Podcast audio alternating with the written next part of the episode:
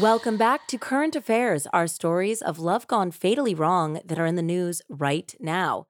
So, this week we have something that's relatively uncommon the possibility of a serial killing love murderer. The sad story begins on April 18th.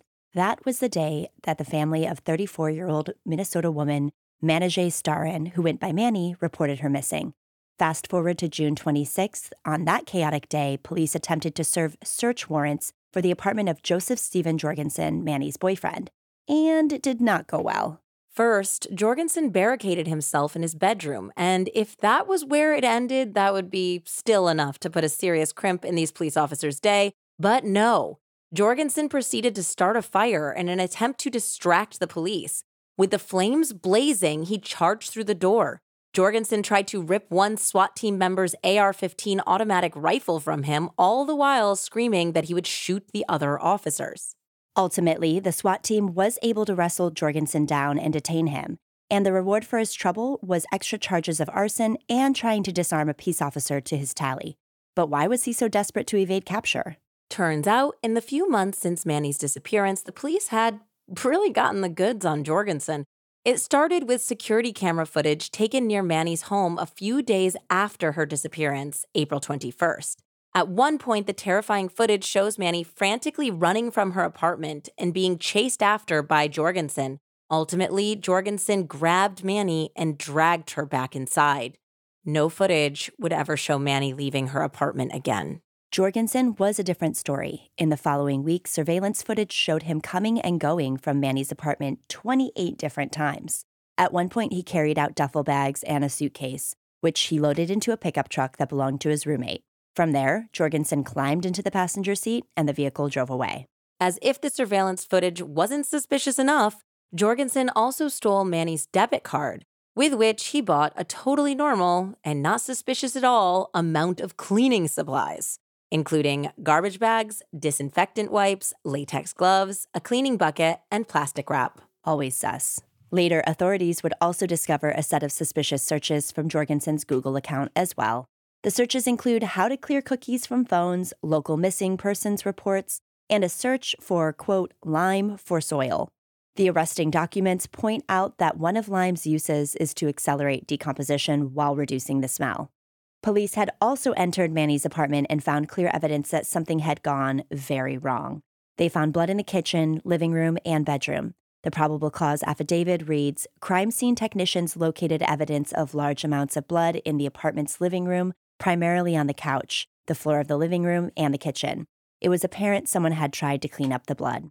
Additionally, police said that a bed sheet had been partially removed, as well as a foam mattress pad that had a big hole cut out of it. Okay, so at this point, Jorgenson is arrested, and investigators have tons of very strong, if still circumstantial evidence. Their case, however, was about to get a lot stronger. Investigators found traces of Mani's blood in his apartment. Additionally, they found the key to a storage unit that had been rented in his roommate's name. In that unit, they found, to their horror, two coolers and a duffel bag full of human remains. The body parts were wrapped in a saran wrap. The remains were later confirmed to belong to Mani. On June 30th, Jorgenson was charged with second degree murder. And yet, that's not where this story ends. While police were investigating Mani's murder, they uncovered what they called a connection between Jorgenson and a missing woman, Fanta Xayavong, came to light. So, who is Fanta? She was another Minnesota woman who had been missing since July 2021. Around the time of their investigation of Mani's disappearance, the Minnesota Human Trafficking Authorities got a tip about Fanta that alleged that she might have been in an abusive relationship with, you guessed it, Joseph Jorgenson. They began exploring the connection in earnest, leading them to yet another storage unit where, sadly, Fanta's remains were discovered. So far, Jorgenson hasn't been charged in Fanta's murder, but he's obviously a person of extreme interest. Jorgenson has not yet made a plea in the murder of Mani Starren. He's next scheduled to appear on August 21st.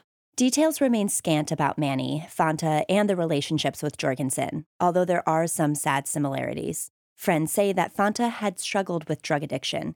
In fact, one friend claimed that he had tried to help Fanta get into rehab, but when he did, Jorgenson had threatened the friend's life as well. Likewise, Mani's father said that his daughter had been plagued with addiction issues. At one point, she too had been supposed to go to a treatment center, but her father said that she never showed up. On top of their shared substance abuse issues, it seems clear that their relationships with Jorgenson were characterized by abuse. One neighbor of Mani's had seen her with a black eye and red marks on her neck. When she offered to call the police, Mani said, It will just make things worse.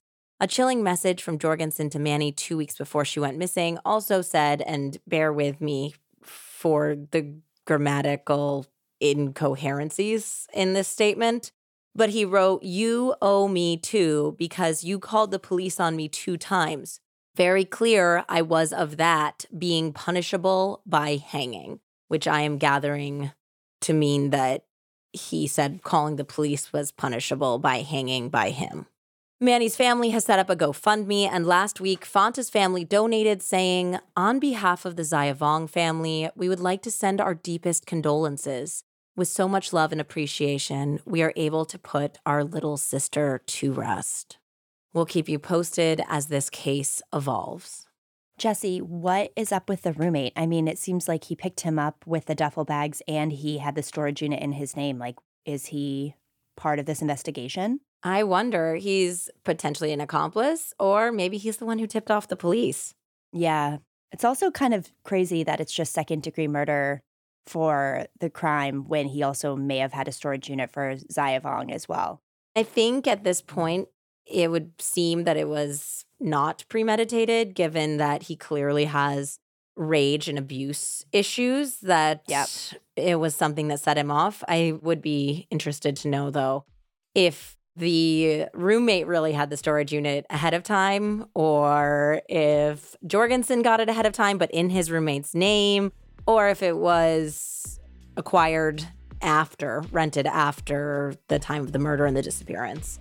So these are all questions that will hopefully have answers coming to light in the next few weeks and months, and we will absolutely keep you updated. Until next time, I'm Jessie Pray. And I'm Andie Cassette signing off for Love Murder Current Affairs.